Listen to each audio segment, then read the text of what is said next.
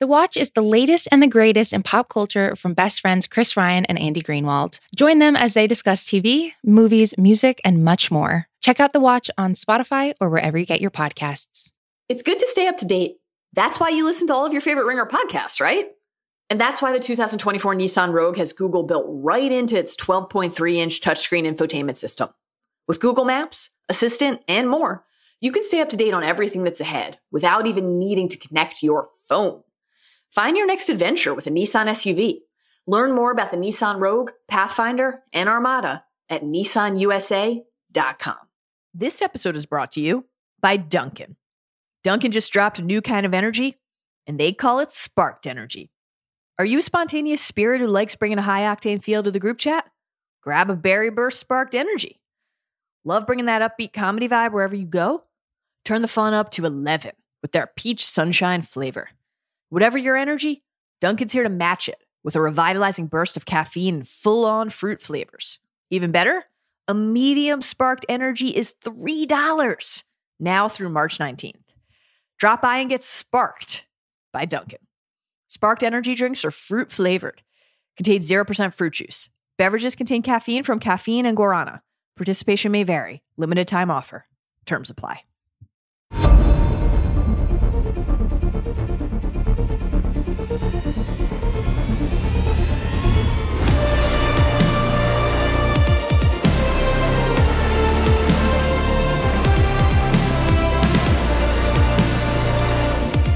Welcome into the Ringerverse. This is, of course, the Ringers Nexus podcast feed for all things fandom. We are Sick Steve Ahlman. We are Jomi the Traitor. Jomi Benedict Adeniran. Benedict Adeniran.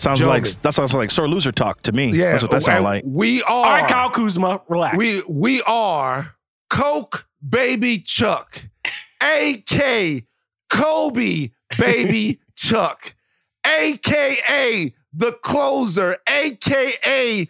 Clarence Darrow, A.K.A. Johnny Cochran Chuck. And we are Tragic Van Lathan. Old man, forget Van.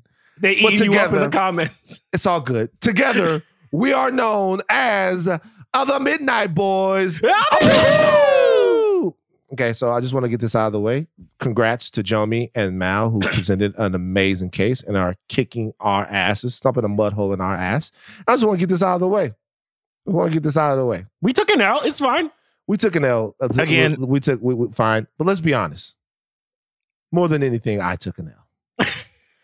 This is one of those situations. You remember LeBron in the 2011 finals against the Mavericks where he only scored like 3 points in the fourth quarter of 9 games consecutively? He took a step back, and then he came back. Hopefully one day we'll come back. But I'll tell you one thing about this is I no longer want midnight courts against Charles. No. I mean, maybe a couple of them. Every fucking midnight court from now on, every single midnight court is House of Midnight. Midnight Boys versus the House of Mal. Every single one. I want Get Back. No, retaliation, revenge, and Get Back. Yeah, I want Get Back. Also, somebody call Kerm. Somebody call Lil Spidey. Because Jomi the Traitor, I don't even know why you on this recording right now. Well, all right, you picked your team. So I don't even know why you here. Listen. You played your hand. Listen, all I'm hearing is y'all lost. Y'all didn't have what it takes. All right, bench warmer. All right, like you acted like he gets one ring. Hey, listen, a ring is a ring. What you gonna tell me? That is true. Costa still run a wing before Giannis. What you mean? That is true. I'm gonna be honest with you. I love Jomi. I'm fucking with you, Jomi. I love you. Congratulations. No. He betrayed the Midnight Boys. Don't get me wrong. That's true. But at the same time. That a ring is a ring shit is real. I saw Jack Haley. Y'all probably don't even know who that was. He stole a ring with the Bulls because he was Dennis Rodman's pal or something like that. I saw him one time and people was getting on his ass in the airport. And that man held up that ring and it was the biggest get off my balls that you could really give to anybody. Like you ring Adam Morrison, 2-time NBA champion. Yes, sir. Yeah, yeah. By the way, Jomi contributed nicely to the win. So no, I'm totally joking. Jomi, you did your thing. You did your thing. New listeners, what we're talking about is we had an all-time Midnight Court. Emotions ran high. We debated Spidey versus Spidey, best Spider-Man, Tom Holland's Spider-Man versus Tobey Maguire's Spider-Man. We lost. Charles was absolutely brilliant. I was spirited, but not on my best game, and it was a lot of fun. And I think the real winners, of course, were Mal and Jomi because they won, but also the viewers. That was a lot of fun. But now it's created an intractable schism. Is what it's created. Now what we have is remember the dream team? Because this is what we are. House of Midnight is the dream team. All right, it's everybody together. Like, we run this fandom thing over here at the Ringerverse. House of Midnight is the dream team. But if you go back and you watch the Dream Team documentary, what was the most heated competition during the Dream Team's entire run? It was the practices when they were Dream Team against Dream Team. And that's how it's going to be in these Midnight Courts. I want all of you guys to come up with ideas for Midnight Courts and send them to all the socials so we can figure out what we can argue against Mal and Jomi. And by the way, I don't want to switch the teams up. I don't care if I don't even agree with Charles. Okay. I will at this point, the hatchet between me and Charles can be buried so that the fucking axe can be built between me and Mal and Jomi. No, it's on site. It's on site next time. Like, on site. On site. We're not losing. It's fine. It's on site. It's on site. We're Drake, they're Kanye. Or they're Kanye, we're Drake. It's on site. We're gonna put your address up. In that situation, we were definitely Kanye. We're definitely Kanye. You're right. All right. So this, though, getting into the now, is a bonus instant react podcast to Shang-Chi and the Legend of the Ten Rings, a movie I've had the pleasure of seeing twice. Now, programming reminders. Next Tuesday, Mal will do a deep dive into Shang-Chi and the Legend of the Ten Rings, and next Wednesday we will be back to reacting to What If. And the first edition of Midnight Mailbag. So we're getting your mailbag questions together right now. We're going to have your mailbag questions. Make sure that if you want your questions read on Midnight Mailbag, that you hit us with an email so that we can read your questions. And what are the exact parameters for Midnight Mailbag? Steve, you can jump in and let the people know right now. TheRingerverse@gmail.com. You could submit your voice memo questions. They have to be under 40 seconds. Tell us one of your favorite Midnight Boys moments. Ask us your question and keep it nice and brief. And yes, we'll remind you guys at the end of the episode. Yes. That's what we're doing. Okay. Make sure you follow the Ringerverse on socials, Facebook group, Twitter, Instagram, all of that stuff. We know the Ringerverse has been in the MCU multiverse very lately, but that's only because the MCU is on a hot streak. We promise you, though, there's going to be more content diversity soon. We're all about diversity over here. So look out for Star Wars Visions, Dune, DC Fandom, all of that stuff we're going to be covering. And also some stuff that maybe we'll do an anime episode because I've been really getting into anime because of you guys. Yeah, I've been watching Neon Demon Evangelion Lily. Neon Genesis Evangelion. God damn, man. Right. And I got to be honest with you.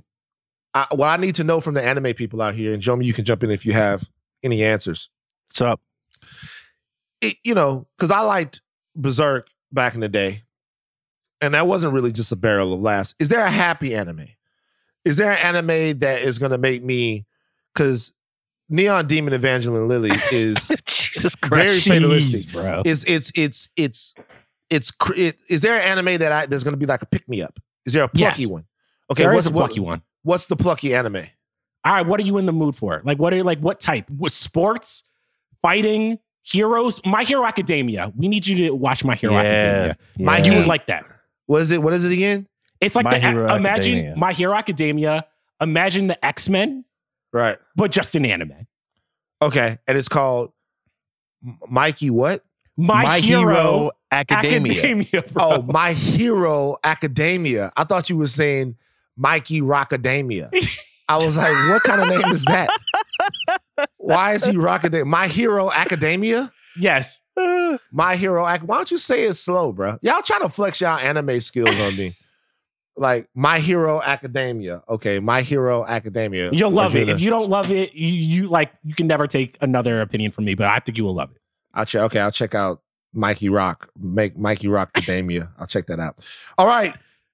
Enough with the pleasantries. We're 10 minutes in. We've done our thing. Now it's time to dive into our conversation about Shang-Chi and the Legend of the Ten Rings, a very important and a very groundbreaking entry into the MCU. That means we got to hit you guys with the spoiler warning. Please run that, Steve.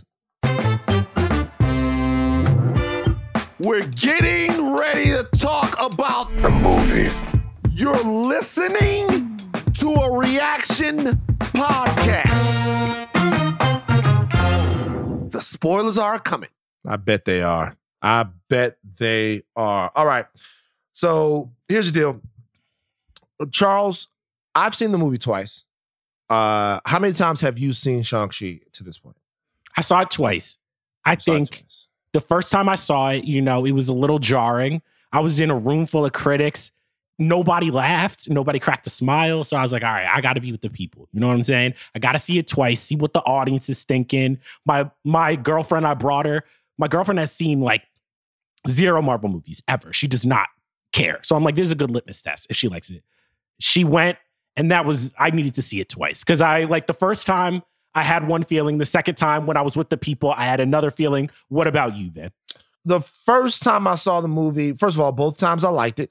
I thought the movie was a solid entry into the MCU. I liked it the second time better because I think there were certain things in the first time that I was so, not off-put by, but I was... They were so unexpected that I couldn't fall into the movie. And there's a twist that comes halfway through. And if you're not expecting it, if it's not your vibe, it can be very like, yo, whoa, is this a different movie? And I think second time you watch it, you're like, oh, like you expect it. You're a little bit more in it. Yeah, I totally agree. And you get to see the audience's reaction to it. And also I'd say something else. Sometimes a byproduct of being in the position that we're in and having a podcast where we react to these things and cover these things is that it does sometimes subtract a little bit from us just purely enjoying the content, because watching with a critical eye and watching with an open heart are two completely different things. So movies that I even saw when I was a kid, they hit different because I was watching them just to see how good they were. I was watching them to be wondered and to be amazed. Now, that's not to say that we don't do that now, but it is to say that sometimes when you go into a movie with certain concrete expectations, you have to make it a point to kind of, unmix that concrete and get back to the free-flowing water that is its base, so that things can come and things can go and you cannot stay connected to them, And viewing Shang-Chi a second time, it kind of showed me maybe some of the hangups that I had in the first time I watched it. Doesn't mean it was perfect, though. Doesn't mean it was perfect. But what I'm saying is I enjoyed it a lot better the second time, and I enjoyed it the first time. So that's a good sign for the movie that I liked it better the second time that I saw it. Right now, it's currently got a 92% Rotten Tomatoes with a 99% audience score. Now, I had gone on record and saying that 92% wouldn't hold, but it's holding. And it looks like Shang-Chi is destined to go down as being one of the best reviewed entries into the MCU ever. Okay. What? I didn't say anything. Like I feel like you're waiting for the other shoe to drop. I'm on a high off the closing argument. I don't want the fans to turn against me. I'm choosing my words very carefully. I enjoyed this movie. I love you, Simu Liu. Like I love this movie. Like I'm not like, yo, you trying to get me in a trap, man. That's what you're trying to do. I'm not trying to get you in a trap. You know what we're gonna do? We're gonna forget about the Rotten Tomatoes ranking right now. We're going to come back to it in a second, talk about the movie. But right now, I'm going to give you guys the 90-second recap. You can set the vibe, set the tone. What do you want it to be like? All right. Give me a little traveling music. Okay. Give me something that's a little mellow, but up tempo is the same way. Give me something. Give me something sweet. Give me something like makes me feel like a little daddy. I want to be a little daddy. All right, let's not get weird. All right. Running in the clock in 3, 2, 1, go. The film begins with a voiceover where we learn Shang-Chi's father, Wen Wu, is the sole possessor of the mystical and powerful Ten Rings artifacts. In search of even more power, Wen Wu meets and falls in love with Zhang Li, a woman guarding the gates of her mystic homeland, Tai Lo. The two get married, leave their mystical past behind, and start a new family. Fast forward to the present day where their son Shang-Chi now lives in San Francisco after the death of his mother caused his dad to break bad again and raise Shang-Chi as a deadly assassin. Shang-Chi and his younger sister, who also escaped home, are eventually found by their dad, who reveals his plan of returning to Tai Lo to free their mother. We get a flashback to her death scene. Wen Wu believes his wife is still alive and is willing to burn Tai Lo to the ground for her freedom. Shang-Chi, accompanied by his buddy from the Bay, Katie, played by Awkwafina, and his sister run into Trevor Slattery, the artist formerly known as the Mandarin from Iron Man 3, who is now a jester living in Shang-Chi's father's dungeons. With the help of Morris, a mystical creature kidnapped from Tai Lo, Shang-Chi's aunt hooks him up with dragon scale gear as they prepare for the movie's final showdown. Shang-Chi puts up a worthy fight and actually learns to control the Ten Rings before pleading with his dad to give up the pipe dream of saving his deceased mom. It's too late, though. Wen Wu's actions cause the Dweller in Darkness soul-sucking dragon to break free, and then kills Wen Wu. But the day is saved by Shang-Chi, with Katie surprisingly landing a Hawkeye-level accurate arrow, which turns the dragon battle tied. Shang-Chi and Katie then return to the Bay as... Okay, I'll finish it. Shang-Chi and Katie then return to the Bay as heroes, where dinner is interrupted by Wong. Wong plays a big part. During the mid-credit scene, Wong, alongside Avengers Bruce Banner and Captain Marvel, are stumped trying to figure out the Ten Rings artifacts and caution our new heroes that the trajectory of their lives is forever changed. Then in the post-credit scene, we see Shang-Chi's sister taking control of her father's old operation, with the title card promising that the new and diversified Ten Rings army will return. All right. I did my best, but to be honest with you, there's a lot going on in this movie, guys. All right, the second time around I watched the movie, I was like, this movie is longer than I remember. I was like, this is like three movies. All right, we have something new to share with you guys. It is called the Midnight Meter. It's a ranking. And I know you guys are used to rankings being 1 through 12, but we're the Midnight Boys. Excuse 1 through 10. I know you guys are used to rankings being 1 through 10, but we're the Midnight Boys, which means we go all the way to midnight. Our ranking is 1 through 12. Okay. As super fans, most movies will be in the 6 to 10 range. That's how things go. But 12 is reserved for game changers. We're talking about The Dark Knight, Endgame, Spider-Man 2. Movies like that are truly definitive and change the landscape of superhero movies. Just not a lot of them. Not a lot of movies out there like Spider-Man 2 that rethink the entire genre. Okay. Now, Midnight Meter, your ranking 1 through 12. What do you give Shang-Chi?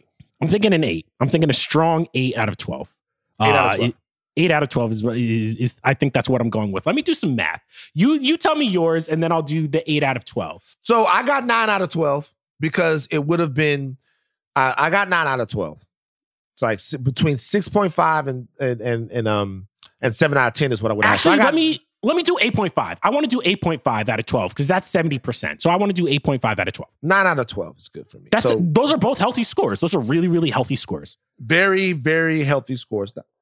What I'll tell you is that Marvel is introducing a new character here. Marvel is introducing a new world here. And it's just been a while since they've had to bite that entire thing off, right? It's been a while since they've had to dive back into the place of introducing a brand new world, introducing a brand new set of skills, introducing a brand new power set, introducing a brand new mythos to anyone. And I thought, for the most part, they did a masterful job of doing that. I cared about Shang-Chi. I cared about Katie. I thought Katie was great.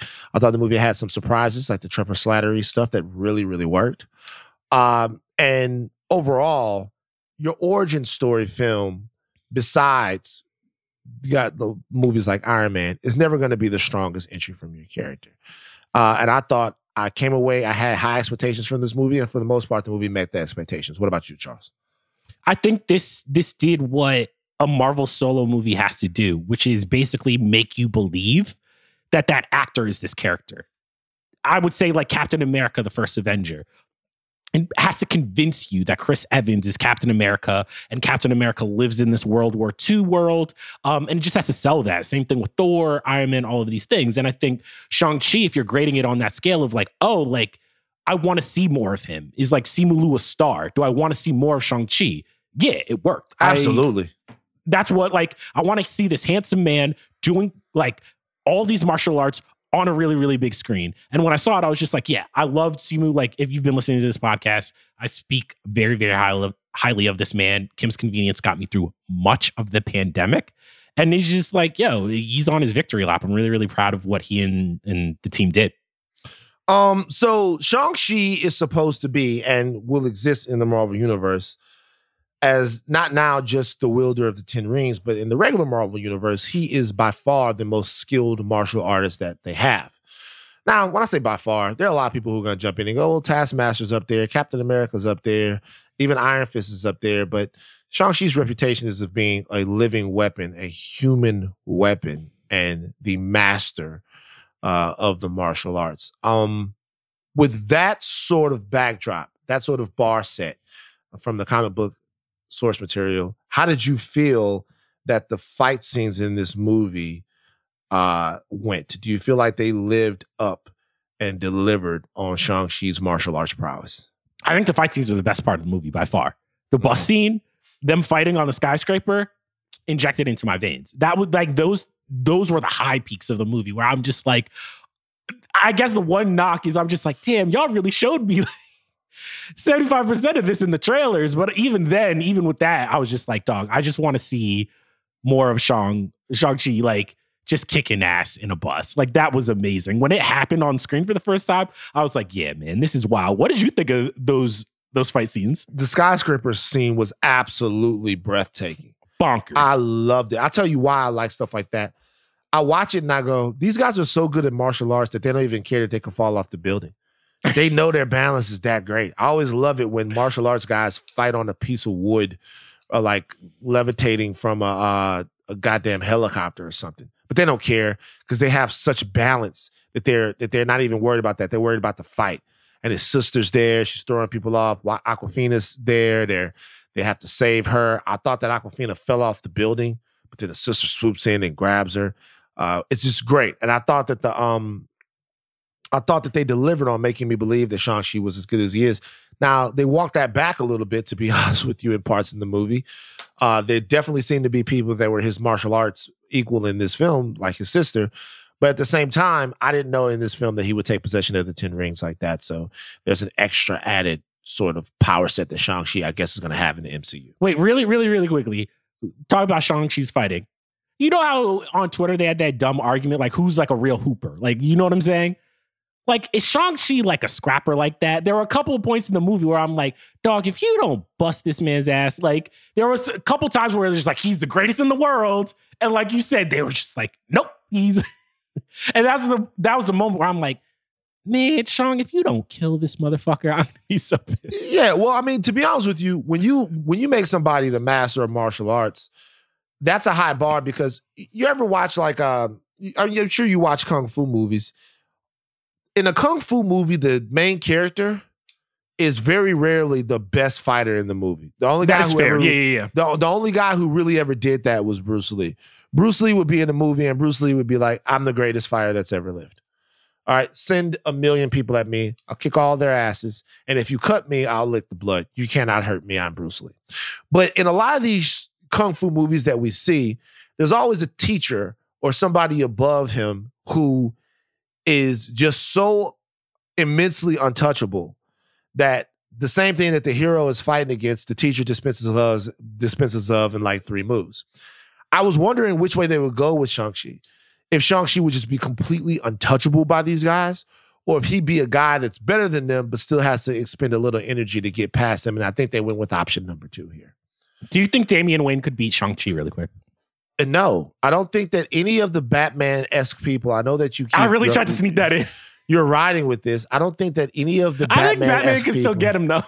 No, he can't. Batman can't get him, bro. Yeah, because like Shang-Chi's not a scrapper like that. That was my only thing. Like, he don't got the heart for it. He was about to kill the guy, and I'm like, all right, yeah, get that kunai right into his chest. But he don't got the heart for it. Bro, what's this Batman thing? Shang-Chi is washing Batman in martial arts. No, he's not, bro. Yes, he is, bro. If Shang-Chi can't beat Batman in martial arts, then what does Shang-Chi have?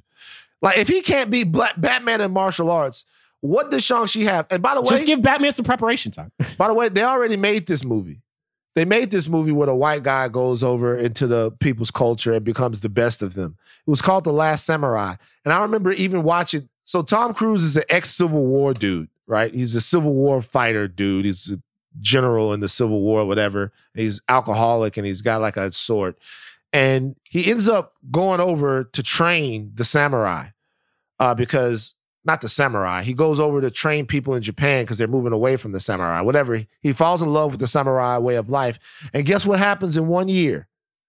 He becomes one of the dopest samurai ever. And these same guys who've been training samurai since they were 2 years old are taking their orders from damn Ethan Hunt. And I was in the movie, and I was like, I remember being in the movie, I was like, I've had enough of this. I had enough of this. And he's the last samurai because they all get killed. But of course, he lives. I was like, I've had enough of this, man. Sir, tell me Bruce Wayne is the last samurai. I'm telling you, you think that he is.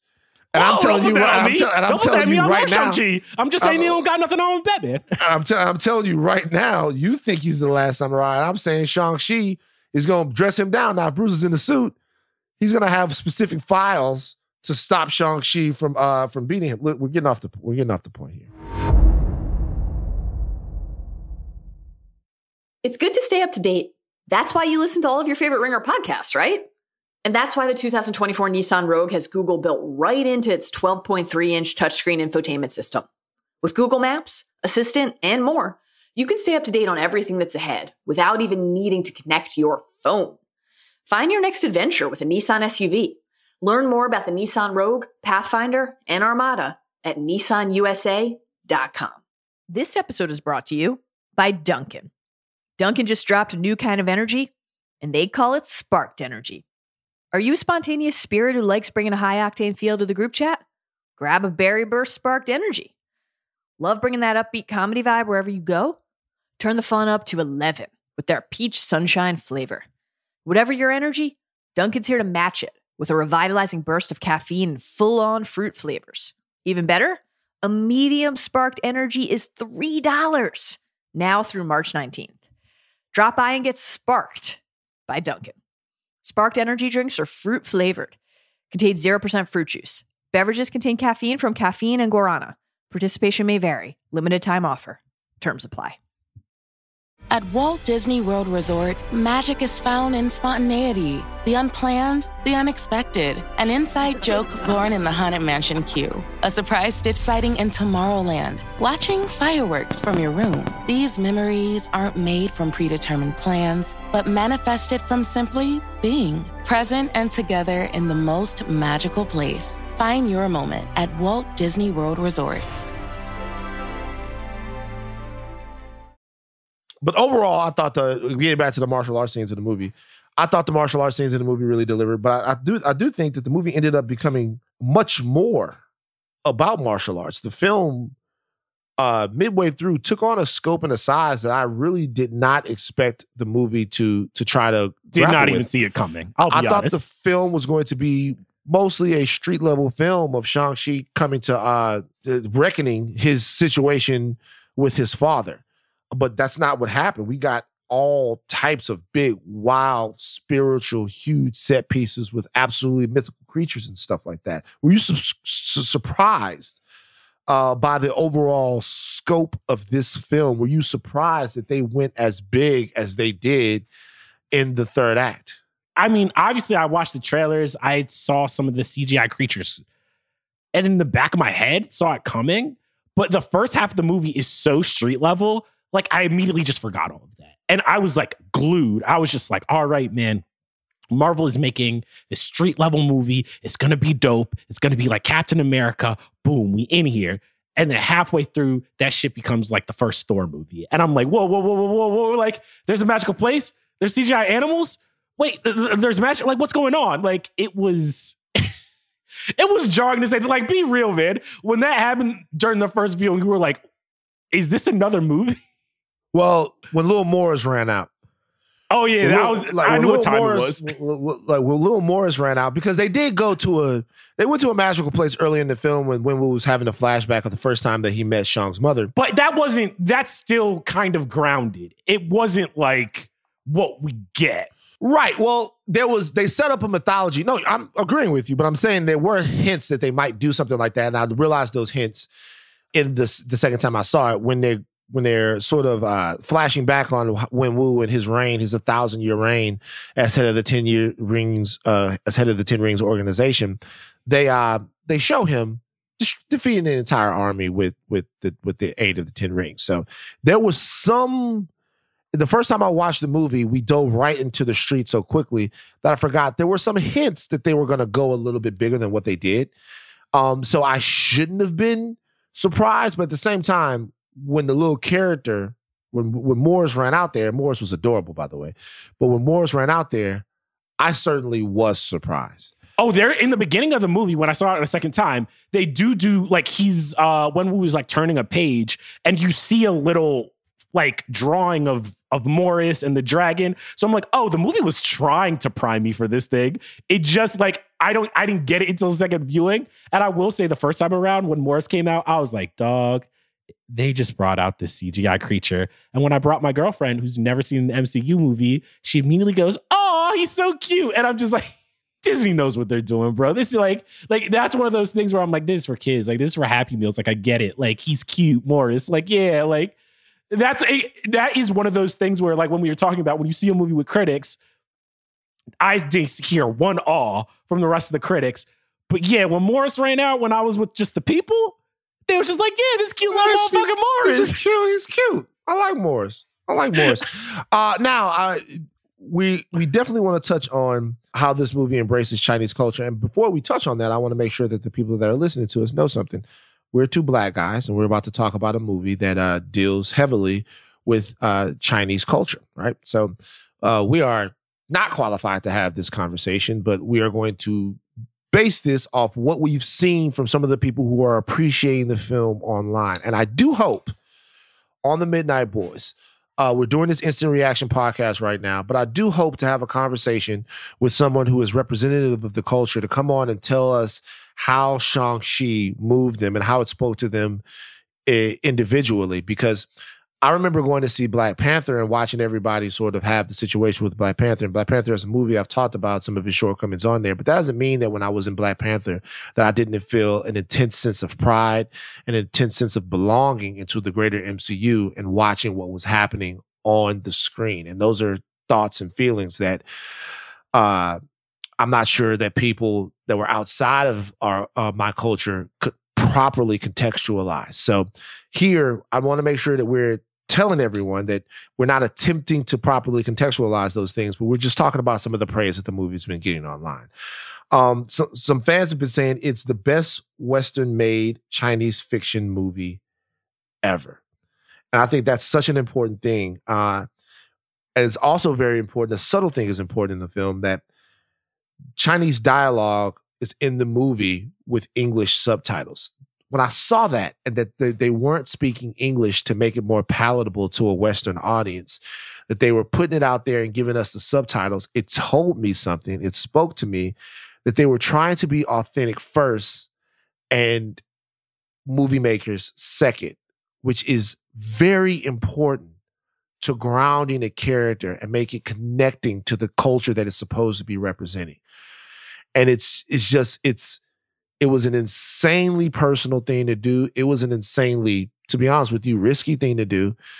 And I think that the filmmakers really showed what they were trying to do and who they were by doing it that way. Did you have any thoughts on that aspect of it? Oh, I thought it was brilliant. I think the movie doesn't work if you have a bunch of characters based in, in China and all these Asian countries.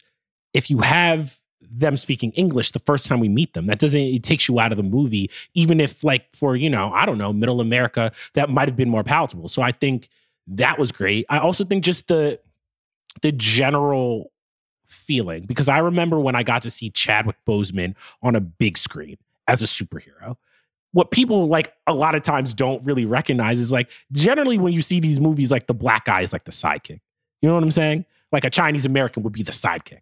So when you see Simu and he like finally dons the Shang-Chi suit in the movie and he looks big and handsome as an action star, it hits you. You're just like, oh, you don't really see this that much. Or you don't see a movie where people are investing millions upon millions of dollars into it. So I thought that is like wild. And obviously I am not of Chinese descent or anything, but I was just like, this is cool because Simu is somebody who I've like been campaigning for a while. And I'm like, damn. They made it into a movie star. Like it's a special moment because like, man, we gotta be real. Like how many times in a year do we actually get to see like a new action star? Oh, very rarely. Very rarely. I mean, especially now, it really doesn't happen. And that's a fantastic point. I think another thing about the movie is that it was good to see that like everybody has their magic. You know, we look at the MCU and it's like mystical realms in Asgard, mystical realms, Sorcerer Supreme, mystical realms everywhere. And we saw a little bit of Doctor Strange go to other mystical realms and be around other ethnicities and stuff. But it was cool to see that there is intense and immense power in places being wielded by characters who frankly aren't white. To see that there's a whole mystical realm like Asgard, Tai Lo, where the people lived and where they had their own special creatures and their own sense of, you know, their own villains and their own deal. Is like all of this magic and this wonder that the MCU has, it exists everywhere in the MCU. Obviously, there have been some places that showed that. Obviously, we've seen Wakanda, we've seen other places. But I feel like this film right here, it reached outside of cultures that are just, that we see all the time on screen, and showed me, I fell in love with the wonderment of that. Like, I've really never seen a movie like that before. I've never seen a movie where it explored that deeply. Obviously, there are films like Crouching Tiger and Hidden Dragon, but where they explored that deeply something that was completely foreign to me, and that I could get lost in. And I thought, even though that it was an intense tonal shift when we got to the magical realm, I appreciated it because it made the world a little bit bigger and a little bit richer. So I appreciated the try, although I wasn't expecting it. I will say I appreciate the swing.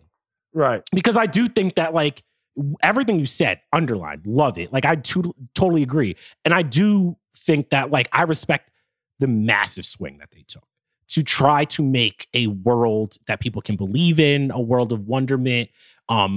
Something similar that they tried to do to Black Panther, which I thought was just like, all right, got it. And I think the one thing before we get to that, I really want to touch on is, like, I think honestly the better part of the movie is that they made me care about Shang-Chi's family. Like that, like on the second viewing, that I was like, oh, this is the heart of the movie. Like, this is like Shang-Chi's father. Yo, Tony Leung, in the Mood for Love fame, legendary actor. He killed it as Shang-Chi's father. That man can act. Like, the MCU has has a massive villain problem. We've already gone over this. He kicked ass. I actually do think, spoiler alert, when he dies, I'm just like, nah, you shouldn't have killed him off like that. You shouldn't have killed him. You shouldn't have killed him off. Like, they shouldn't have. Here we go again, doing the same shit, killing the villain. Shouldn't have killed him. He was a very grounded, a very real villain. He was a relatable villain, man. He was getting played. He was trying to save his wife. He was doing it. His motivations were clear. The schism he had with his son was clear. He was a father, but a hard father. Shouldn't have killed him. Shouldn't have killed him. Shouldn't have done it. You're heartbroken over this, man. What? I'm with you. I loved him. I thought he did a great job. My man was acting circles, bro. Like, I loved him. Shouldn't have killed him. Now, we got to call the movie out a little bit, because that's what we do here at the Midnight Boys. We react to films and we tell people what we thought about them. What were your nitpicks?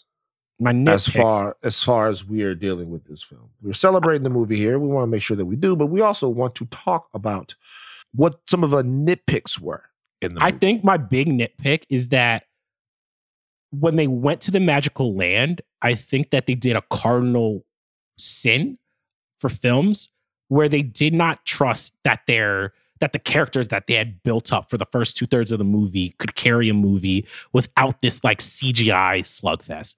Once the dragon popped out, like the two dragons popped out, I was like, all right, yo, y'all are on some bullshit. Just in terms of like, no, I care about Shang-Chi and I care about Wen Wu and I care about Shang-Chi's sister and I care about these people and I just want them on the screen. I do not, the dragon, the soul sucker took me out of it. And I will say, a villain named the Soul Sucker is a wild thing for a villain. They kept going, the Soul Sucker. And in my mind, I was just like, get out of the gutter. The Soul Suckers. We're going to send them Soul Suckers. Drake, we're going to send them Soul Suckers. I'm like, stop. Drake just made an album about them. Drake just made an album about the Soul Suckers. The whole Certified Lover Boy, he was talking about Soul Suckers. Wait, but Van, like, am I, like...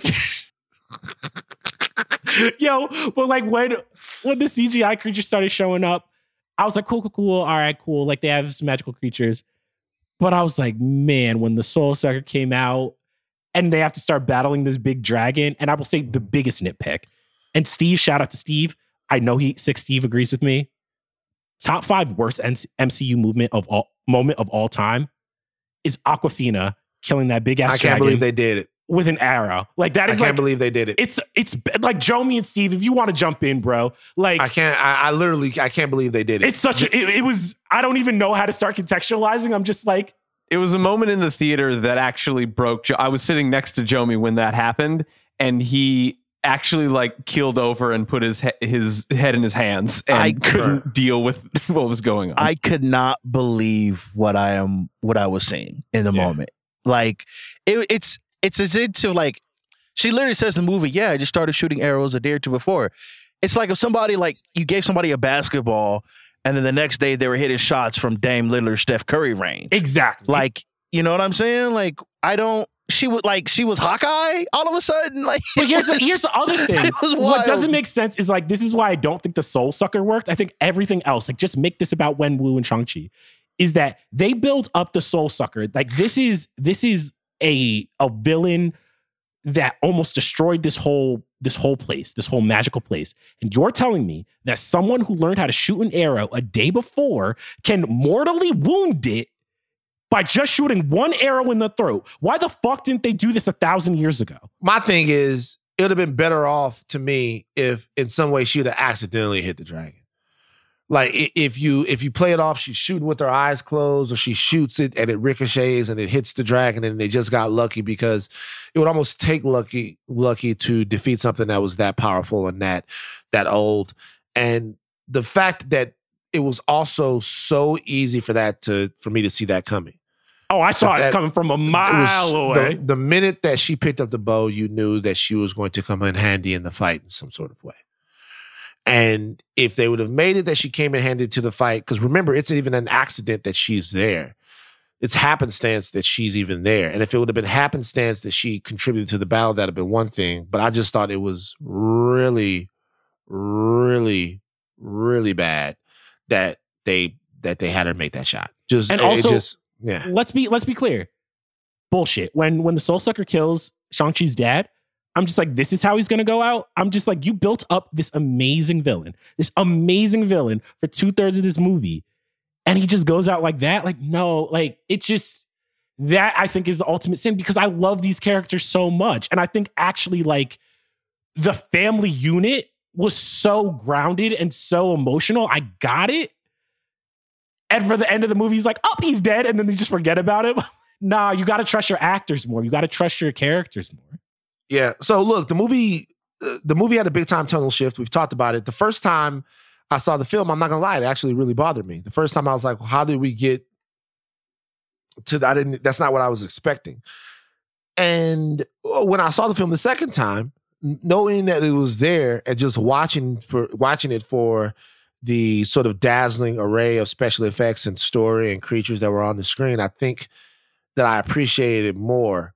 And watching Shang-Chi a second time, my review and my number went up, which is very important to what you actually think of a movie. It got better the second time I saw it. So that was a deal. But still, though, my nitpicks were the film actually became a completely different film in the third act. And that was something that stood out to me. Although I will say this, the one thing that grounded the film was the amazing choice to bring back the character of Trevor Slattery and have Ben Kingsley just steal the film during those times. The Planet of the Apes thing in the car is top 5 funniest MCU moments ever. I'm hard-pressed to think of anything from the MCU. You guys, throw some stuff out at me that's funnier than that. I mean, obviously... Luis's recounting of the story. Luis's recounting. Ant-Man. I will say Drax's. Luis's recounting is great. Korg with the piss-off ghost and the rock, paper, scissors joke. I'll say Drax in the first film, he's just like, I would catch it. Yeah. Yeah, Drax in the first film, but like it's up there.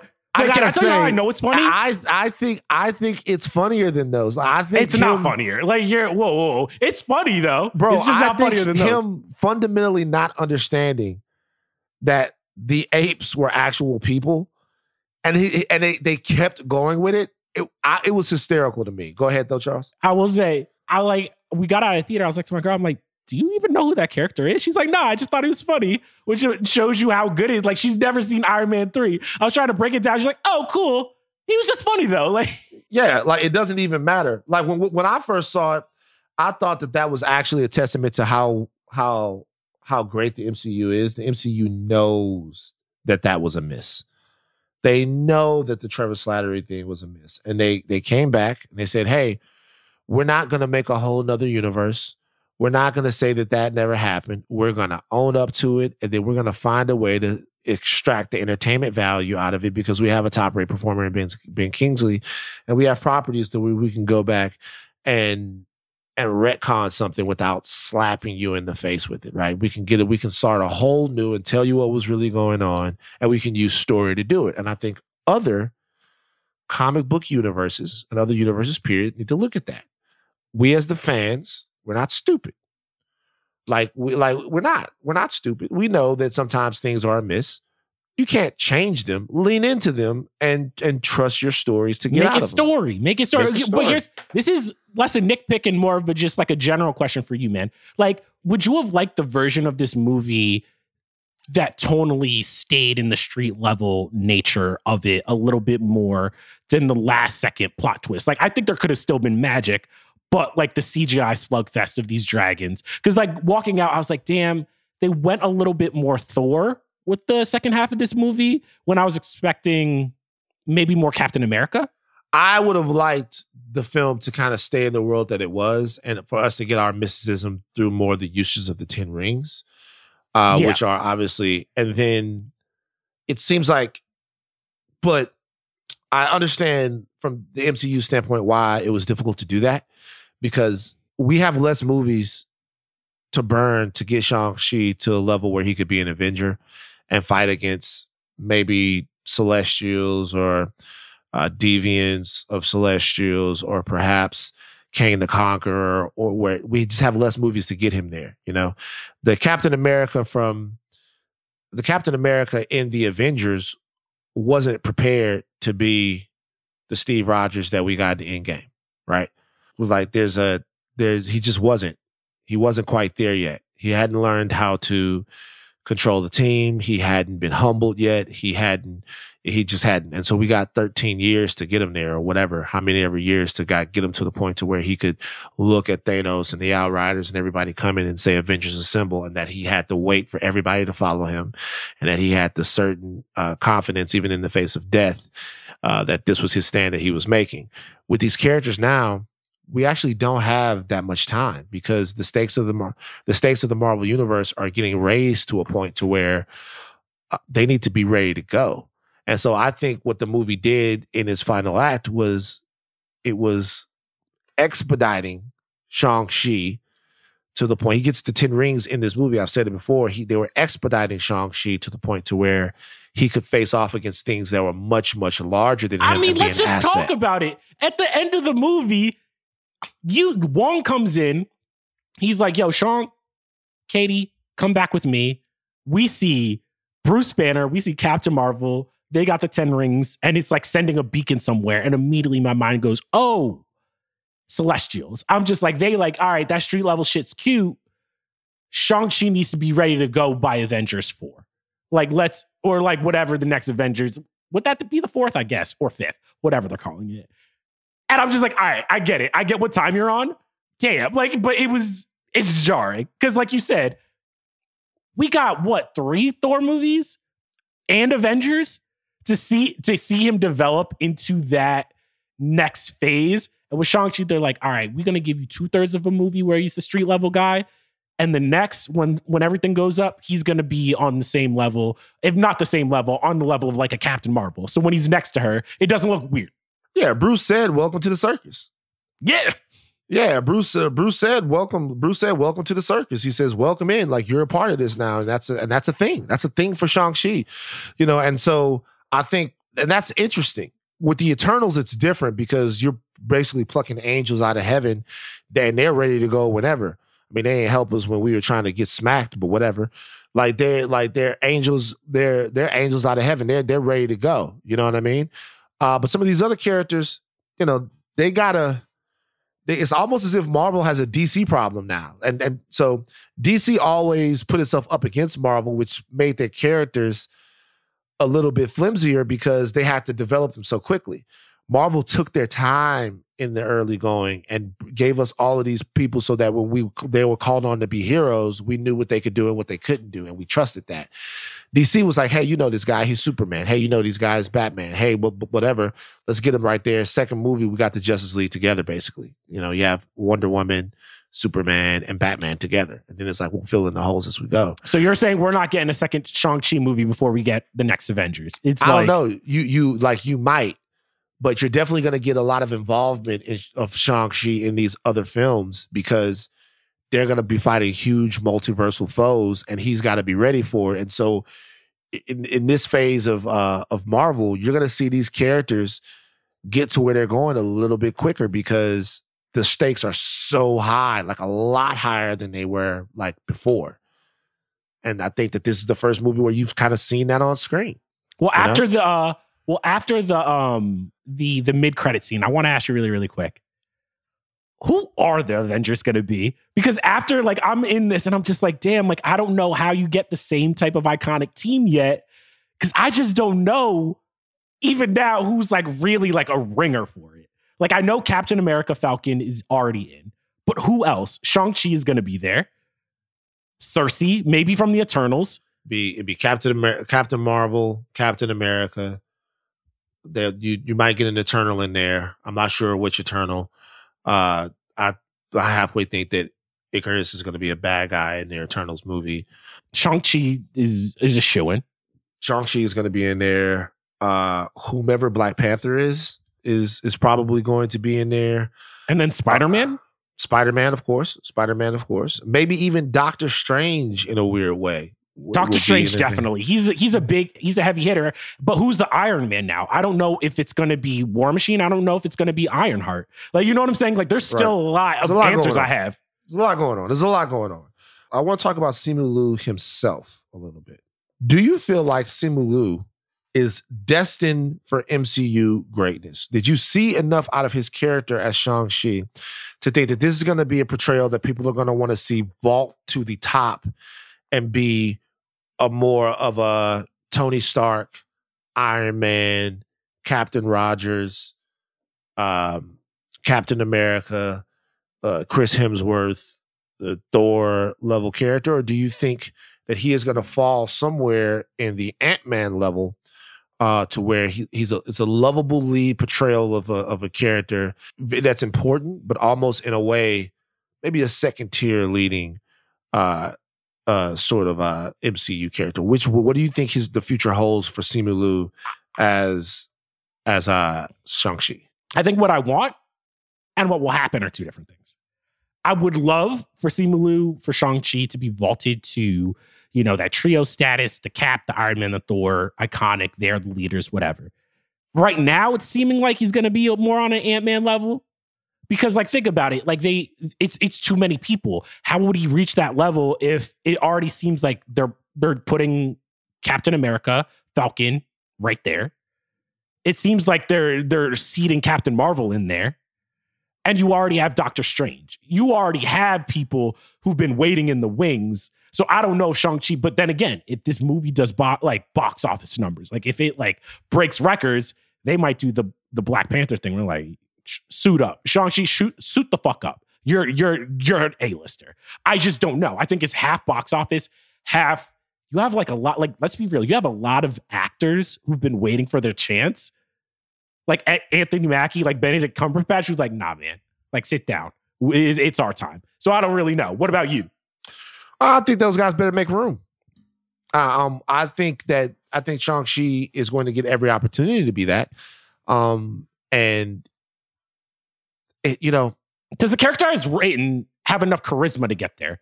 Is actually my, because like charisma level, he's closer to like Chadwick Boseman, who is like a good focal point, but like a big knock against the Black Panther movie is he's not the most interesting part of that. His whole job is facilitator, making everything work. Where it's like Benedict Cumberbatch can trade bars with Tony Stark. You feel me? Like it's a different level of charisma. And as written in the movie, it seems like they want him to be more of a facilitator instead of being the guy who can like land barbs and jokes and go back and forth with like Peter Parker. And see, this is the thing. The question is really going to be whether or not subconsciously MCU audiences and audience in general are comfortable with seeing non-white characters lead these fights. You know, it's I hate to break it down to that, but there's no other way for me to really process it. Well, let's be real. Anthony Mackie ain't got the highest Q rating after Falcon and the Winter Soldier. Like, he got some shit where I'm just like, even if you don't like the TV show, people was going in on him. I'm like, damn, like, let's not act like Captain America, the First Avenger was some like Mona Lisa. Can you give my man a chance? Like, right. You know what I'm saying? To buy him as the guy who is the strategist that's leading the Avengers is easy for me. I've known Black men who've led my entire life. But for other people, it's interesting to see whether or not it'll go that way. You know, even Star-Lord comes along, and after one movie, Star-Lord is respected as the leader of the Guardians of the Galaxy and as somebody who can put together a completely coherent plan to take down the Thanos, even if he is too fucking stupid to actually adhere to his own plan, all right, and too emotional, okay? It's really going to be partly the writing of the MCU, right? And partly the way these characters are received by the audience. That's why I think the reception that Shang-Chi has gotten is so important. Now, I talked about the fact that I thought that the reception would be something like this because I think a lot of people are going to be have a vested interest in making sure this character is well reviewed because it's coming from a different place and there's diversity involved. But at the same time, the fact that many people are genuinely loving what they're doing over there is just like super important to building the next phase of the MCU universe. So I think he'll get the chance to, but it's really going to be about how people deal with seeing that up on screen, you know, and how they develop him and kind of make him into what he's going to be. The one thing I will say, and we'll talk about this later, I think the one knock that he probably didn't get is that like we got to fall in love with Black Panther in a big movie like Civil War. So Chadwick had to do less. And I think that's why like Black Panther ultimately was better because we already set the scene. We already set the emotions. We already love the characters from Black Panther. And I think you probably wouldn't have had as many third act problems in Shang-Chi if he had debuted in another movie, because then you can get a lot of the table setting away. We already like are invested. We already see like Black Panther like going toe-to-toe with Bucky. So we're like, all right, he got hands. In this movie, it's like, nah, Shang-Chi's new. This is like we're still trying to buy that he would be in the MCU. So I actually give the movie extra points for that because they didn't get the Civil War bump. You feel me? Like, they didn't get that. Right. It's true.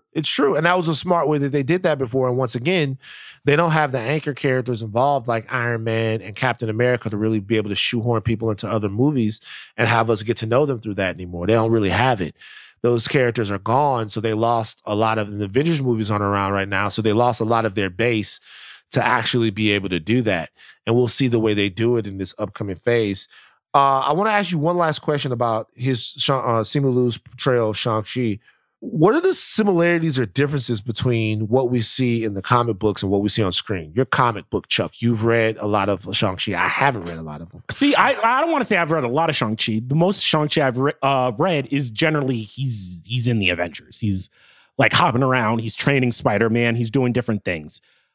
I would say there's been a lot of really great writing. If you want to read like a really good series, go to theinverse.com. Eric Francisco has been writing about Shang-Chi as a character. And I think actually what we can talk about is that in the comic books, Shang-Chi his origins are very, very thorny. He was He was created by Steve Englehart and Jim Starlin. And basically, he came of age during like the Kung Fu craze. You were alive with this. You remember when like Bruce Lee took over the world, right, man? No, nigga. I wasn't alive. You were alive? That was in the fucking 70s. Yo, bro. Look, it is nah. That was in the 70s, bro. Bruce Lee was dead by the time I was born. I was born in 1980. The Kung Fu stuff that you're talking about, that's in the 70s. No, I wasn't alive. Fuck you. I don't know. From your hairline, I was a little confused. Like, yeah, whatever, bro. No, I wasn't alive. Like, the Kung Fu movies and the whole thing was kind of getting to its end when I came around. You know what I mean? So, by the time I got to be able to watch movies, I was watching movies and started watching movies like 85, 86, 87. They weren't as much a big deal. Bruce Lee was still famous, but like he died in the 70s, man. Bite your tongue.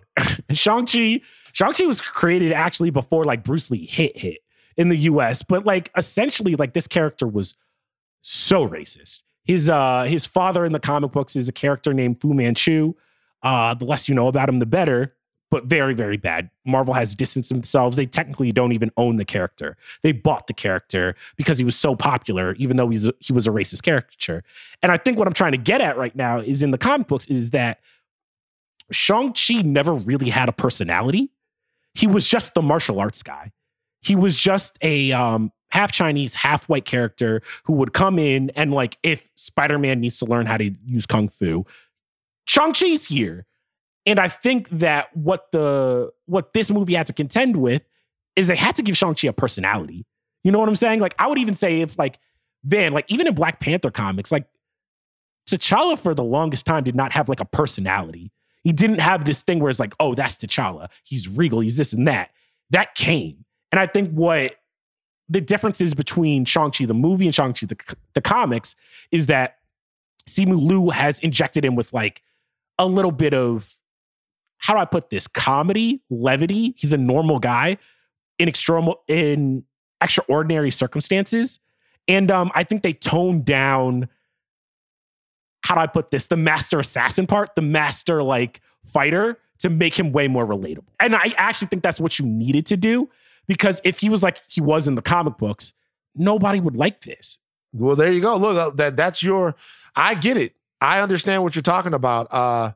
They had to do the same thing with T'Challa. Like, they had to make Chadwick Boseman had to turn T'Challa into an actual character, not just like the black guy in the Avengers. And in this movie, Simu Liu had to be like, oh, like, how do I make a likable martial artist in the MCU and not just like the Chinese guy that the Avengers call when they need somebody to teach them how to fight, which I thought is like a brilliant thing.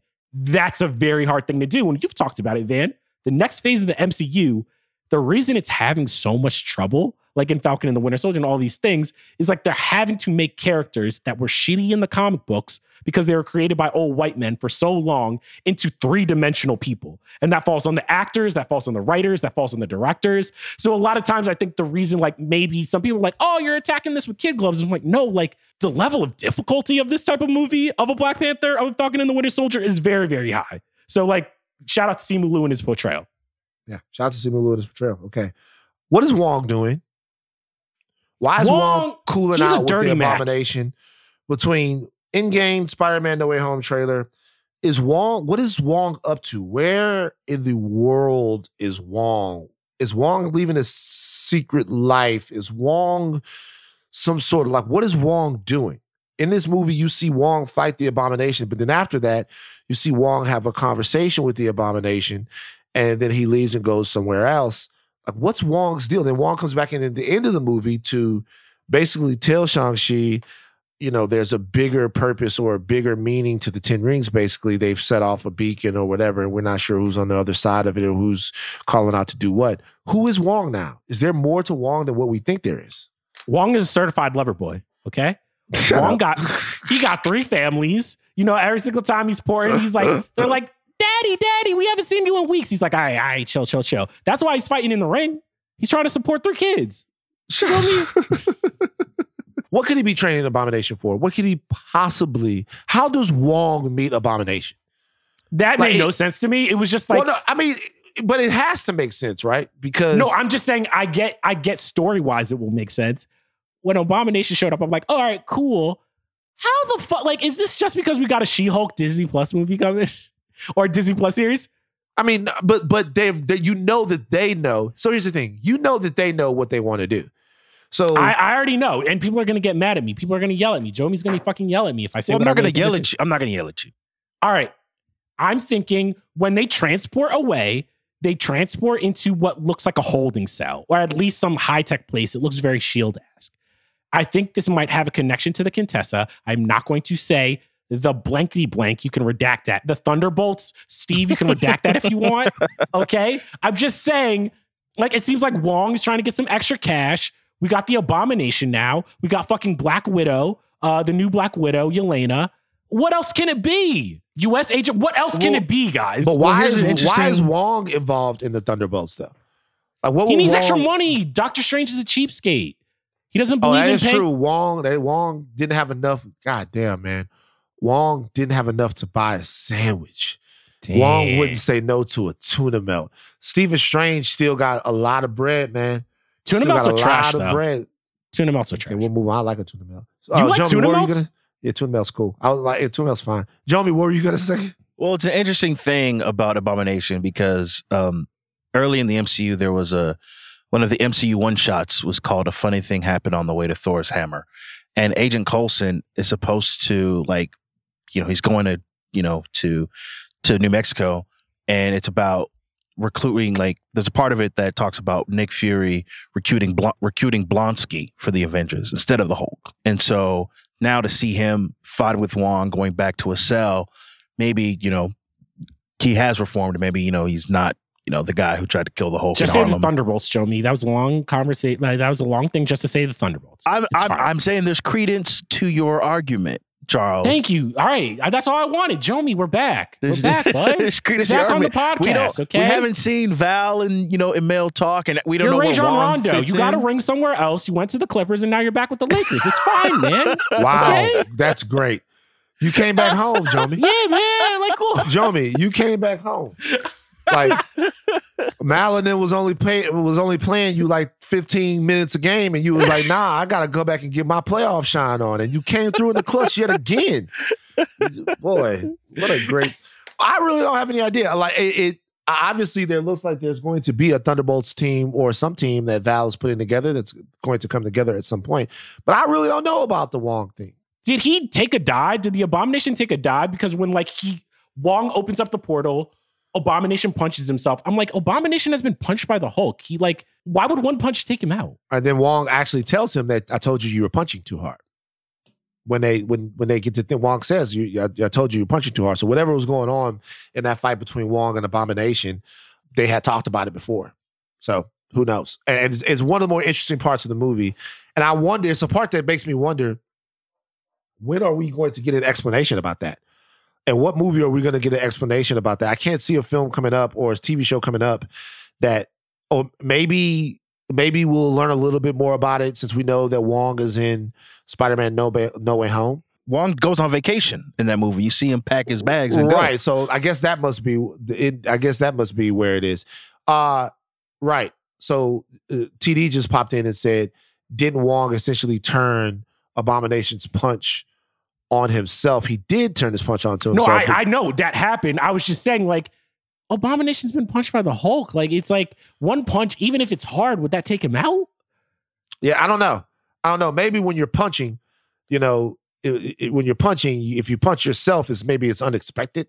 I don't know how that works. I never punched myself before. I'm not fucking Tyler Durden. Would you watch a Wong Disney Plus show where Wong just goes around and pops up at other people's shows and stuff like that and helps out? We just giving anybody. Like, everybody wants me to be excited about, like, the War Machine movie. I'm like, I mean, like, or the War Machine series. I'm like, I don't want to watch War Machine, bro.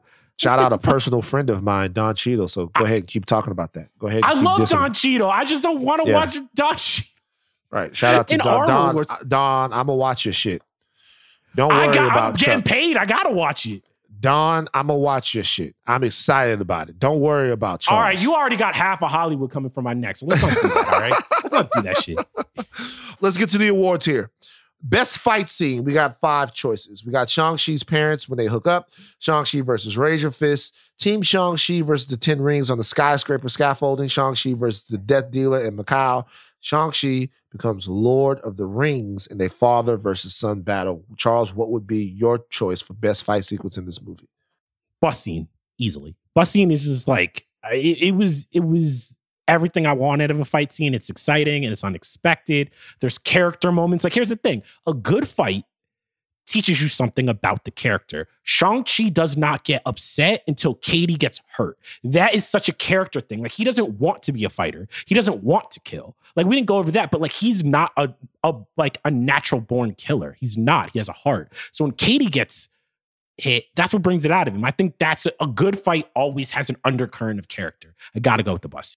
Yeah, Shang-Chi, that's actually very true. You know, he had trained for all those years and he had, you know, refused to do some things. And some of the things that he actually did do were out of character for him. So shout out to Jackie Chan's fight choreograph team, his stunt team, and the late Brad Allen that made that bus scene happen. So you know, rest in peace, Brad Allen. And also, that was an amazing fight. I'm not going with it, though. The fight that I'm going with is on the skyscraper. I thought it was a better set piece. I thought the stakes were a little higher. And I just thought overall, I was dazzled by it. So I would say the skyscraper. I will say when he's running to catch the dude that trained him, tackles him, catches the kunai and almost kills him. I'm like, dog, like this is what we need. Actually, that was the moment in the movie. I'm like, I'm going to be real. We needed 5 more scenes like that. Very true. All right. Best comedic moment, AKA the Trevor Slattery Award. Okay. Are we going to do the busboy vlogger? Are we going to do Trevor's reveal scene, which was very funny? Shang-Chi and Awkwafina's dinner stories of the Tai Lo battle, which was very good as well. When Trevor and Morris play dead, or Trevor's Planet of the Apes story. It's the Planet of the Apes. It's Planet of the Apes. We don't got to belabor the point. We're not going to troll you. You know what I'm saying? The Planet of the Apes story is just amazing. Amazing. But even a little shot of Trevor playing the kids to play soccer. Everything Trevor did in this movie was perfect. Everything that Ben Kingsley did in this movie was perfect. Best Easter egg. Shang-Chi's room posters, which they have Outcast, they have Kung Fu Hustle, The Warriors. Like Miles Morales, Shang-Chi's superhero fits includes Jordans. He's got the Jordan action. Shout out to Mallory Rubin there. Wait, I'll say those shoes are fucking trash, bro. You don't like them? Those Jordan Accesses are trash. He couldn't get any retros. He couldn't get a Jordan 1, Jordan 3, Black Cement. Like, fuck out of here. You got the Jordan Accesses right there. In Macau, appears that a black widow is fighting an extremist soldier. I noticed that in the movie. I said, look, there's the extremist right there. Or the busboy vlogger is the same character in Spider-Man Homecoming that was asking Peter to flip. He moved from Queens to the Bay, or is he now the watcher for the street level? He's the vlogger, but he's the watcher. So which Easter egg would you say that you enjoyed the most?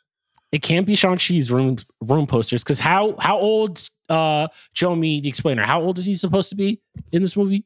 He's supposed to be 24, 25, but it's weird. What 24 or 25-year-old got an Outcast Stankonia poster in their fucking room? Like, what time is this? A dope one? No, you be listening to like Lil Uzi Vert or Lil Baby. Get the fuck out of here. No, that's dumb. That's dumb as hell. Jesus Christ. Oof. Well, I'll actually, you know, it's not on here. I like the little one. These are the little stuff I love about the MCU. When we're in the beginning of the movie where Shang is walking to Katie's house, we see posters, like post-blip posters. There's ones for like therapists. Those. Yeah, post-blip anxiety. Yeah, I did like that. I did see that. I was just like, that's so smart. Like, it's not even like a big one, but it shows you like how big this world is, and it says so much with so little. And I saw it on the second screening. I got to go with that one. Yeah, also apologize to Outcast, but it's like, whatever. I would say my favorite is probably when I saw the extremist soldier pop up. It just remembers that stuff is still around. Because that's the one I reacted to in the theater. I'm like, oh, look, it has extremists. And then the more we can forget about extremists, the better is my opinion. What's the coolest looking creature in Tai Lo? Is it the guardian lions, Morris, the dragon horse, or the nine-tailed fox? The nine-tailed fox was delightful. I really enjoyed the Nine-Tailed Fox. I'm going to go with the Dragon Horse. The Dragon Horse was one of the weirdest fucking things I've ever seen before, like on the screen in my entire life. I had wonder. It was wonderment. I call that horse Wonderment is its name now because I was just full of wonder. The goddamn horse with a face that looks like a dragon. I would ride him. I would get a saddle for him. Like, I got a rope right here. I would ride that horse. Charles, what do you think? What's your answer? Coolest looking mythical creature in the mythical village of Tai Lo. The coolest looking mystical creature in Tai Lo is the friends we made along the way, because I'm trying to be positive about this one award. All right, movies MVP, obviously. Would you say Shang-Chi, Wen Wu, Katie, Trevor? Oh, we know. I know who this already is. It's Wen Wu. Oh, you're not going with Shang-Chi as the movie's MVP. I mean, I love Shang-Chi. I love Simu, but Wen Wu, dog, that character, he was acting circles around everybody. Like, he's a legend, bro. Like, to come into the MCU and inject that much emotion, that much, he was just y'all kids, I know, it's cute, but this is what a legend looks like. Interesting. Wow. I will go with Shang-Chi as the really unbridled MVP of this movie. The unquestioned MVP of this movie is Shang-Chi to me. But interesting, I loved Wen Wu. I would do a whole Wen Wu type of movie. Wen Wu would be great. So, looking ahead, now we have Wong in the mid-credits scene. What are your theories on how the Ten Rings organization is going to play itself out? Because we know it still exists. We know that Shang-Chi is now ahead of it. Where are we going with all of this stuff? Where are we going with? We saw Bruce Banner, his arm's still in a sling. We saw Captain Marvel. She had to leave again. Where is she going? What's pulling Captain Marvel away? What's going on to where Captain Marvel had to go do something? That must be some cosmic type of schism that's going on. What's going on to where Captain Marvel has to leave? Captain Marvel always leaving. Every movie she's in, she shows up as a hologram. She's like, all right, I got to go. And I'm like, damn. Well, she says that, she says there's a lot of planets out there. Not all of those planets have the Avengers. So maybe it's a secret invasion. It could be a secret invasion. Who knows? Also, I'm saying right now, we got a lot on the board. We got the Black Widows out there. We got the Contessa out there. Okay. Now we got the Ten Rings. There's a lot of different armies that are forming, and we still got the Wakandans. It's a lot, and we're gonna get Atlantis. Shit, yeah, everything's coming, and all of these factions are gonna be up against each other. I think this movie was just dipping its toe into that broad sort of scale of that broad sort of pond, should I say, of what's going to happen and what all of these factions represent different parts of the world here as well. Is there going to be some kind of massive worldwide faction thing against each other? Are the Thunderbolts going to have to come in and deal with something that's international, where Ten Rings and Wakanda and Atlantis are all up against it? Because we know that Wakanda and Atlantis are probably going to get busy. Yep. So what's going to be happening on Earth as all this stuff is happening around in space, because there's a lot going on. So much. We got to go to our verses, though. We got to go to the verses rankings. So we're going to the verses rankings. We're gonna play a little game here, little verses game of our own. So, to get a better sense of this movie's MCU ranking, we have listed 5 MCU movies, okay, with interesting parallels to Shang-Chi for us to quickly debate what the better movie is. All right? Producer 6 Steve, help us out here. Go ahead and get us into this land, okay? Get us into this versus land where we're going to put these movies up and we're going to play a quick game of, is it better? Is it better than this? Oh, it's going to get rough. Round 1. MCU origin movies that feature mystic realms, Shang-Chi or Thor. The first one. Which one do you like better? Easy. It got to be Thor. Here's the thing. Thor, it's just, we just saw a Loki Disney Plus show. That's how amazing Thor was in terms of world building. And I think Shang-Chi will get there. Don't get it twisted. I think Shang-Chi will get there. But Thor is iconic. What Tom Hiddleston did in that, it's Thor. Jomi? I'm rocking with you, Charles. I gotta admit, I'm rocking with you. I think Thor is the better film. I mean, again, I enjoy Shang-Chi, but Thor had a little, some extra, seeing it, 2011 and then knowing it's a little like, 2011-ish. It's not perfect, it's, you know, but on a viewing in 2021, but it's still like I gotta rock with the home. Like Thor is he's my guy. The bleached eyebrows is a little much, but I'm still rocking with it. I'm still rocking with Thor. Nah, the Shang-Chi is better than Thor. You're wild, bro. Wow, Shang-Chi's better than Thor, man. Like Shang-Chi, you've only seen this movie twice, and you rate this? Nah, bro. Nah, Shang-Chi's the original Thor. Shang-Chi's better than the original Thor, guys. That's the original Thor is pretty good. The original Thor is okay. Shang-Chi is better than the original Thor. It just is. All right, round two. Will the real Mandarin please stand up? Shang-Chi versus Iron Man 3. All right, it's Shang-Chi. I don't even know why this is.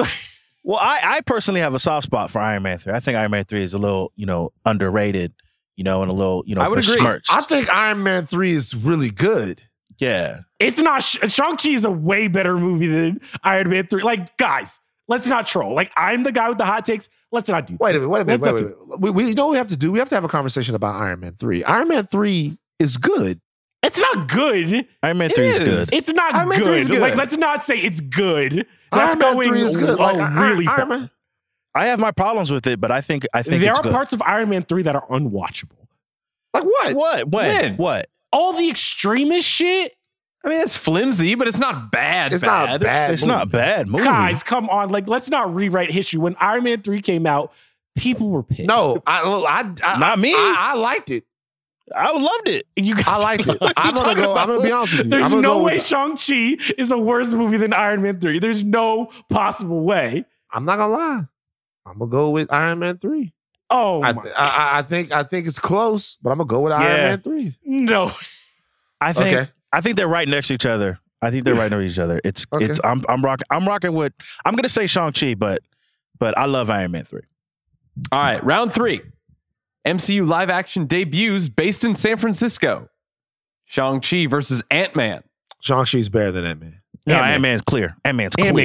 In the clear. Ant-Man's clear. Ant-Man's clear. I like Shang-Chi better than Ant-Man. Really? Ant-Man's so good. Ant-Man's so fun. Like, I will say, just in terms of humor, Ant-Man's one of the funniest movies in the Marvel. Exactly. One of the top 5 funniest Marvel movies. Come on, man.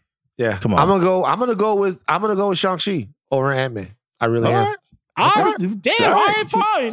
Alongside history. Round four. Culturally rich, diverse MCU movies with artist-curated original soundtracks. Shang-Chi versus Black Panther. You put this on the show with two black guys. Like, I'm just like... This is TDs. This is TDs. Like, I can't do this. I feel like I'm being set up, bro. You can't do this to me. That's a joke, bro. Like, we shouldn't have done this one. Yeah, man. I'm going with Black Panther. I'm going Black Panther. All right, it's too. Black Panther. Like, I love Shang-Chi.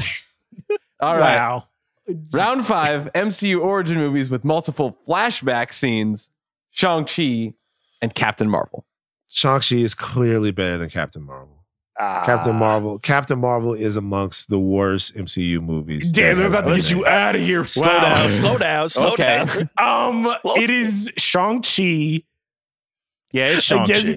It's clearly Shang-Chi. Yeah, let's not be mean. This is a celebration thing. I'm not being mean. Captain Marvel was pretty mean. I enjoy Captain Marvel. Captain Marvel's okay, but it's in terms of the MCU's and origin, it's among the worst MCU movies that there are. All right. Agree to disagree, Van. Agree to disagree. All right. That's a wrap for us. We gave you guys a lot of show today, man, because there's a lot of stuff to talk about with this movie, Shang-Chi and the Legends of the Ten Rings. Go out there and see it. And the Legend of the Ten Rings. Go out there and see it for a second time if you haven't already. Make sure to support the film. All right. Next Tuesday, join Mal for her deep dive into Shang-Chi.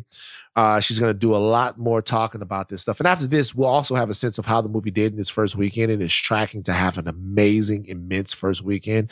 And if it does, that in and of itself, from a business standpoint, will have a great big effect on some of the stuff that happens in the MCU going forward. Because if this movie is successfully able to beat some of the hesitancy of going out to the films because of the pandemic, we might see some strategies change in the upcoming films. Wait, can I just say something real quick? If the movie does do well, I really hope that like Hollywood learns the right lessons. Like in terms of just like, dog, do not give us an Asian-led film every once in a while. Like it's been proven multiple times. Like, yo, let's do this. Like, let Simu Liu be a star. Like, if they don't get, if like, I don't know, if he doesn't get a big role after this, I'm going to have to run up on Hollywood. You put him in your next movie, Van, because my man is a star. We need more Asian-led films. I want to see it happen. Okay, I'm into it. I'm into it. You know I'm down with it. Oh, by the way, update. The movie is on track to break Labor Day records. Oh, wait, Labor Day weekend records with 60 million on the debut. That would be really impressive for Shang-Chi. Okay, Ringerverse. At Ringerverse is on Facebook, IG, and Twitter. Join us and send us questions, ideas, and thoughts. Submit your questions and voice memos to the Ringerverse at gmail.com. That's THERINGERVERSE@gmail.com. For the first ever Midnight Mailbag, we want to hear from you and what you have to ask the Midnight Boys. State your name and where you're from. Tell us your favorite Midnight Boys moment. Ask us your questions. Keep it to 40 seconds or less. And then we're going to react to those next week on Wednesday. Our producer is Steve Ahlman. Jomi Benedict Adeniran does our socials. And additional production we have from Arjuna Ramgopal. And of course, producer TD. We love Jomi. Charles, take us out. Congrats to Mal and Jomi. Y'all know what it do. I'm begging. Please answer my DMs. Simu Liu. I love that, man. All right, we out.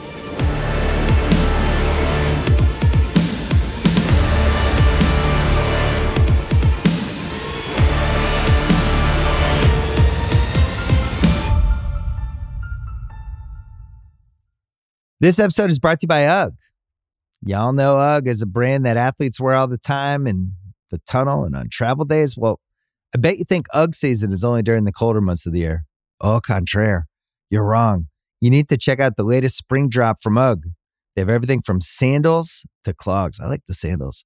UGG has you covered for your next spring adventure. Shop the Golden Collection at UGG.com. This episode is brought to you by Empower. You got money questions like, can I retire early? What are my best savings options? Can I afford to pay for my kids' education? Luckily, Empower has all the answers. With Empower's real-time dashboard and real live conversations, you get clarity on your real-life financial goals. So join 18 million Americans and Empower What's Next. Start today at Empower.com. Tap the banner or visit this episode's page to learn more. Sponsored by Empower, not an endorsement or a statement of satisfaction by a client.